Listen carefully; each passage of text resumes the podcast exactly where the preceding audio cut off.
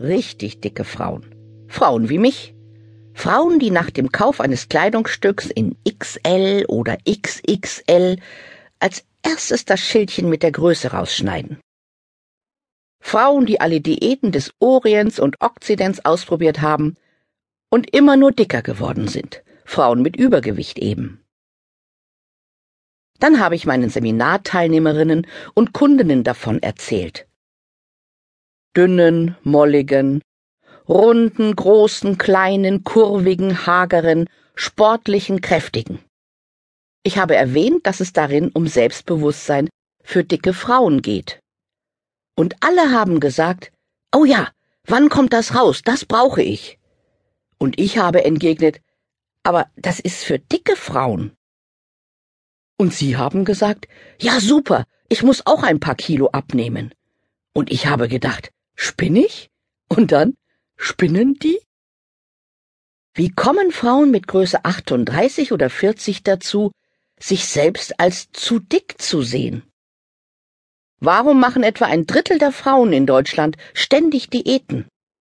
Was ist los mit dem Selbstbewusstsein von Frauen, die super begabt und ausgebildet, prima in ihrem Job, tolle Mütter und Ehefrauen, liebevolle Töchter und gute Freundinnen sind. Warum hauen sie sich das Wort dick selbst um die Ohren? Dick sein heißt für viele hässlich sein, nicht richtig sein, eine Versagerin sein. Und das beginnt bei drei Kilo zu viel? Mein Gott, hört auf damit. Dicksein ist kein Charakterfehler. Dicksein ist kein Zeichen von Stupidität und Labilität. Sehr dick sein ist vielleicht ungesund, aber nicht gefährlich für die anderen. Vielleicht sollten wir die Bedeutung des Gewichts wieder ins rechte Maß bringen. Es gibt Menschen, die können sich selbst motivieren und andere können es nicht. Es gibt Menschen, die können super Ordnung in ihren Unterlagen halten. Andere können es nicht.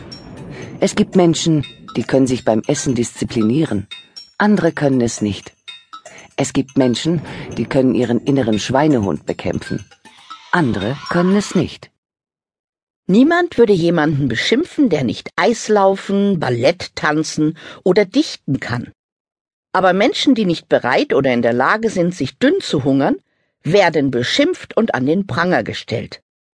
Ihnen wird unterstellt, undiszipliniert, erfolglos und labil zu sein. Oder wie es in meiner Kindheit hieß, fett, faul und gefräßig. Hallo? Das Leben ist zu kurz für Knäckebrot. Das Leben ist zu kurz für Selbstbestrafung, Selbstverachtung und ein Leben im Mangel. Zur Ehrenrettung des Knäckebrots, ich esse gerne Knäckebrot, aber aus Lust, nicht aus Diätenfrust. Überhaupt Diäten. Warum sollen Millionen von Frauen ihren Körper nach den Vorstellungen von Medien und Meinungsmachern modellieren?